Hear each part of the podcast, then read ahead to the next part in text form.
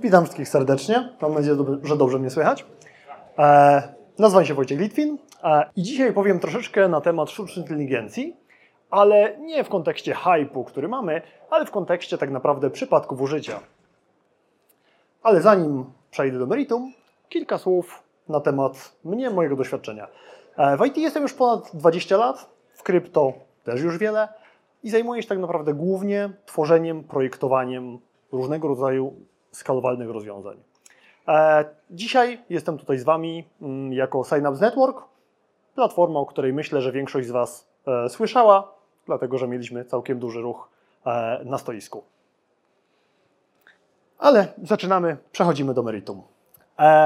Dotychczas, czyli jeszcze rok temu, większość z nas tak naprawdę korzystała z różnego rozwiązań, rodzaju rozwiązań AI-owych, ale powiedzmy sobie szczerze, często tak troszeczkę z przymrużeniem oka.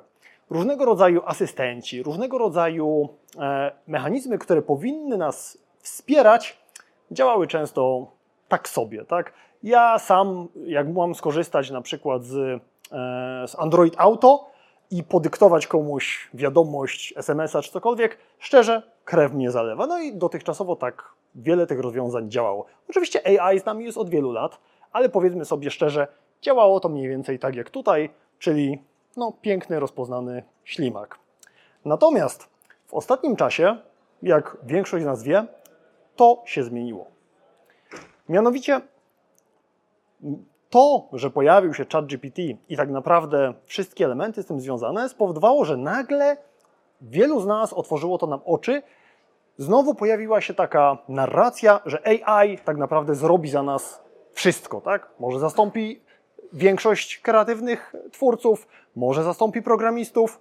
AI nagle potrafi robić rzeczy, o których nie podejrzewalibyśmy, szczególnie właśnie w zakresie sztucznych, w zakresie kreatywnych zadań.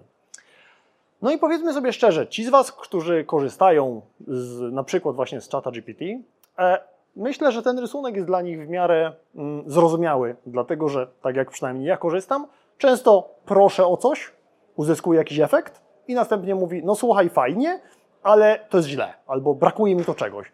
No więc dostajemy informację, tak, przepraszam, już przynoszę wersję poprawioną. No oczywiście, poza mm, aspektami, gdzie AI zastąpi nas wszystkich, pojawiła się ta narracja, e, która tak naprawdę wiąże się z zagładą. Tak? Może AI nas unicestwi, powinniśmy w ogóle wstrzymać wszystkie prace. Jest cały czas taka silna narracja i no powiedzmy sobie szczerze, im bardziej zaawansowane AI będzie z nami, tym częściej tak naprawdę będziemy do tego wracać. No i z drugiej strony możliwe, że skoro różnego rodzaju książki, filmy, sci-fi, seriale wykryły lasery, wy, wykryły, opisały lasery dużo, dużo, dużo, przed ich powstaniem, podobnie jakieś e, railguny czy inne mechanizmy, które teraz z nami są, może tak naprawdę to, że w wielu książkach AI jest zabronione po jakiejś sytuacji, może e, mają w tym rację. Czas pokaże, zobaczymy. Natomiast e, no, ta narracja pojawia się i ta narracja jest silnie związana z jedną rzeczą. Tak naprawdę z etyką AI, bo tak naprawdę w przypadku AI mówimy bardziej o etyce niż o moralności. I tutaj taka od razu ciekawostka. E, z racji tego, że nie tylko ChatGPT jest takim modelem, który jest używany. Tych modeli jest znacznie więcej. Kilka lat wcześniej, o ile pamiętam dwa, powstał taki, mm, taki model, który nazywał się Megatron i ten model Megatron został zapytany właśnie o to, e, jak, e, żeby wypowiedział się tak naprawdę o dyskusji w zakresie etyczności AI, tak? No i pozwoliłem sobie tutaj przetłumaczyć mm, tą, tą jego wypowiedź na język polski, bo oczywiście ona była e, w języku angielskim.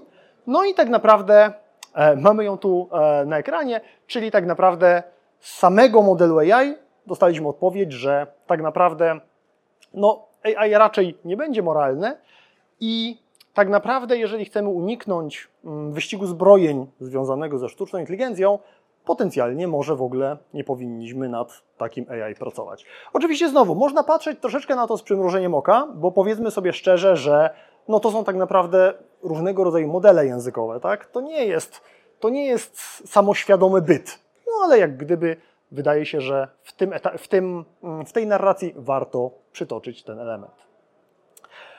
No i Teraz tak, widzimy, że pola do użycia tego AI w naszym życiu rosną, tak? Dotychczasowo tak naprawdę, wiadomo, mieliśmy tam jakieś rozpoznawanie obrazów, jakieś transkrypcje różnego rodzaju, natomiast teraz tak naprawdę mamy autonomiczny transport. Może jeszcze nie tak dojrzały, jakbyśmy chcieli, no ale widać, że, że tak powiem, z każdym miesiącem idzie on coraz bardziej do przodu. Mamy na przykład social scoring, tak? No, na szczęście nie w Europie lub może jeżeli ktoś jest technokradą, żałuje, że tak naprawdę nie mamy czegoś takiego, e, takiego w Europie. E, będzie coraz częściej stosowany w medycynie. E, oczywiście różne platformy społecznościowe. Tak naprawdę myślę, że gdyby każdy z Was zastanowił się, to tych przykładów użycia sztucznej inteligencji mielibyśmy tak naprawdę e, dziesiątki. Natomiast z użyciami tego AI wiążą się często różnego rodzaju moralne zagadnienia. No ale zanim przejdę do tych moralnych zagadnień, mm, możemy w ogóle zastanowić się, czym jest ta moralność, tak? No bo jasne, często mówi się o moralności, szczególnie w krypto, tak? Gdzie wydaje się, że e, no ta bariera moralności dość często jest przekraczana w sposób e, niewłaściwy, tak? Mamy różnego rodzaju ataki, rakpule, inne rzeczy. E, no ale zastanówmy się, tak? No więc generalnie rzecz biorąc, to jest, tak na, to, to jest zbiór zasad, który mówi, każdy oczywiście ma troszeczkę inny ten zbiór zasad, co uważamy za dobre, co uważamy za, za złe. Ale oczywiście oprócz tego no, są też pewne nora, no, normy prawne, tak? One też są składową tej moralności. No i mamy jeszcze jedną warstwę, tak? To może być system filozoficzny, to może być religia, to może być konkretna społeczność. Niestety każdy z nas ma troszeczkę inne podejście do co jest moralne, co jest dobre, co jest złe. I jak tutaj sprawić, żeby tak naprawdę AI był moralny, skoro tak naprawdę sami mamy różne, różne, tak na, różne podejście do tego. Moralność nie jest ścisła, tak? Moralność to jest coś, co każdy z nas odczuwa inaczej, tak? Myślę, że tak naprawdę w, dane, w danej grupie, w danej pewnie tutaj, co do 99%, może 90%, e, różnego rodzaju dyskusji, różnego rodzaju zdarzeń zgodzilibyśmy się. Ale oczywiście, im bardziej wchodzimy w szczegóły, im bardziej tak naprawdę wchodzimy w różnego rodzaju e, zagadnienia, tym tak naprawdę te różnice będą się pojawiać. No i pytanie, jak sprawić, żeby AI było moralne? No więc jednym z takich podejść, które e, było, była próba użycia, jest tak naprawdę takie podejście utylitarne. Czyli co to znaczy? Czyli jeżeli coś jest dobre dla większości, to jest dobre, tak? Oczywiście jest to pewna, pewna idea, natomiast myślę, że każdy z Was jest w stanie dość łatwo e, różnego rodzaju przypadki e, w prosty sposób sobie wymyślić, gdzie tak naprawdę mm, no, to nie zadziała. Tak? No, tak naprawdę mamy tutaj dobro większości, co niekoniecznie oznacza, że będzie to dobro mniejszej grupy. No to może zestaw reguł. Tak? Może spróbujmy zdefiniować teraz zestaw reguł, co jest moralne, a co jest niemoralne. No to też nie jest takie proste, tak? Spójrzmy na przykład na szachy. Gdybym miał komuś wytłumaczyć, jak grać w szachy, jako jakąś taką strategię, jako kilka prostych reguł, no to przykładowo podałbym, nie warto tracić mm, królowej, tak? Oczywiście. Ale no, sami wiecie, że jest wiele przypadków, kiedy warto ją poświęcić, tak? Na przykład po to, żeby, żeby wygrać, tak? Więc od każdej reguły będą różnego rodzaju odstępstwa, no i tak naprawdę nigdy nie zbudujemy mm, pełnej listy tych odstępstw. Ona zawsze będzie, tak? Jest jakaś sytuacja, ale tutaj było coś takiego. No zresztą wiemy, jak to wygląda w tej chwili chociażby w sądach, tak? Gdzie bardzo dużo aspektów się analizuje, żeby określić, czy dany czyn mógł wystąpić, czy nie. Oczywiście tak naprawdę stosowane są, żeby, żeby próbować zbudować tego typu modele, są stosowane troszeczkę bardziej zaawansowane, e, zaawansowane podejścia niż e, na przykład e, sam, samo podejście utylitarne czy, czy jakiś zestaw reguł. No, to, co tak naprawdę każdy, kto się interesuje sztuczną inteligencją, jest używany tutaj reinforced learning, ale stosuje się na przykład w niektórych podejściach coś takiego, co się nazywa apprenticeship learning. I to jest dość ciekawe, bo to polega na tym nie, że my AI mówimy tak naprawdę, co jest, co, co, co jest ok, co nie jest ok, tak jak w przypadku pierwszego podejścia, ale tak naprawdę mówimy obserwuj, analizuj, co robią ludzie i spróbuj wyciągnąć z tego jakieś tam wnioski. No i oczywiście mamy podejście Neuroevolution, ale to jest troszeczkę bardziej skomplikowane i o tym tu nie będę mówił. Bo tak naprawdę to wszystko, e, to wszystko mm, schodzi do pewnego wspólnego mianownika. Tak? Prosty, znany pewnie e, większości przypadek, to jest dylemat wagonika. Tak? No i co tu się dzieje? No, mamy sytuację, w której rozpędzony wagon e, potencjalnie może rozjechać pięć osób, ale my mamy możliwość ruszenia tej dźwigni, żeby zamiast pięciu osób rozjechało je jedną. Tak? No i z jednej strony, tak, z punktu widzenia utylitarnego wydaje się, no dlaczego nie, tak? Uratuję pięć osób, poświęcę jedną. No w porządku, no ale jak gdyby to wtedy my osobiście przyczyniamy się do zgonu tej jednej osoby, tak? I oczywiście nie mówię tutaj o, o takim przypadku, który pewnie część z Was e, od razu e, w, głowie pojawia się taki mem. Mam na myśli oczywiście taki bardziej, e, bardziej realny przypadek. I teraz tak naprawdę w tych rozwiązaniach AI-owych to pojawia nam się bardzo często. No bo w sytuacji, weźmy znowu autonomiczną, autonomiczną jazdę. Mamy sytuację, w której ktoś powoduje wypadek, tak? Osoba. No i ta osoba, nie wiem, powiedzmy, wyszedł jakiś pieszy na, na, na przejście dla pieszych i ta osoba zrobiła coś. W ramach tego wypadku wjechała w przystanek autobusowy, by, były tam osoby. No i w tej chwili mamy sytuację, w której, no okej, okay, tak, zdarzyło się, ona zareagowała w ostatniej chwili i tak dalej. Tak, mamy pewne wytłumaczenia, tak? E, jeżeli, oczywiście, jeżeli oczywiście nie była to wina stricte kierowcy, no zrobił co mógł. Natomiast w przypadku AI tak nie jest, dlatego że w większości przypadków mamy tutaj dużo większą moc obliczeniową, mamy tutaj dużo więcej, e, dużo więcej sytuacji, które możemy przeanalizować, tak? Więc potencjalnie autonomiczny samochód w wielu przypadkach, gdzie nie może doprowadzić, gdzie musi doprowadzić tak naprawdę do wypadku, no bo są sytuacje, gdzie fizyki pod, pod tytułem nie przeskoczymy, musimy zrobić coś, tak? No i to może być sytuacja, gdzie tak naprawdę czy rozjechać jednego pieszego, czy dwóch, tak? Czy może uratować życie kierowcy, czy uratować życie e, tak naprawdę osoby na przejściu dla pieszych. Jeżeli mamy więcej osób na przejściu dla pieszych, tak? Czy raczej rozjechać osobę młodą, czy osobę starszą, która co prawda mniej życia jej zostało, ale wiemy, że znacznie gorzej będzie e, potencjalnie e, reagowała na, na leczenie. Tak? A może jeszcze do tego dodamy social scoring, tak? czyli sytuację, w której widzimy, że ok, tu jest jakaś osoba, ale to jest poszukiwany przestępca, dlaczego go nie rozjechać. Tak? Więc tak naprawdę e, to są odpowiedzi, na które nie ma takich stricte i prostych, e, prostych odpowiedzi. To są pytania, na które nie ma tak, takich prostych odpowiedzi. I to są elementy, o których jeszcze będę dalej mówił. No ale przejdźmy sobie przez ten dylemat wagonika. Załóżmy, że to nie jest rozwiązanie naszego problemu. I teraz mm, ch chciałem powiedzieć troszeczkę więcej, jak podchodzą do, tego, podchodzą do tego firmy, bo ja tu mówiłem o moralności, natomiast tak jak wspominałem, w AI mówimy tak naprawdę o etyce. I e, generalnie rzecz biorąc, różne firmy wdrażają różnego rodzaju e, rozwiązania związane z etyką. Natomiast jest kilka problemów. Po pierwsze, są to różne podejścia. Nie ma jednolitej jakiejś platformy, jednolitych zasad, co uznajemy za etyczne w zakresie IT, a co nie. E, w AI, przepraszam. Druga rzecz jest taka, w chwili obecnej mamy pewnego rodzaju wyścig zbrojeń w AI.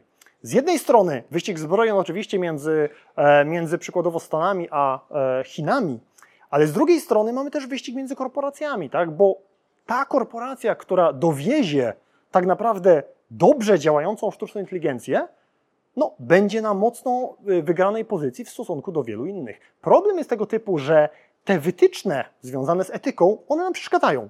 One powodują, że musimy skupiać się na wielu rzeczach, które spowalniają osiągnięcie celu. No i tutaj taka ciekawostka.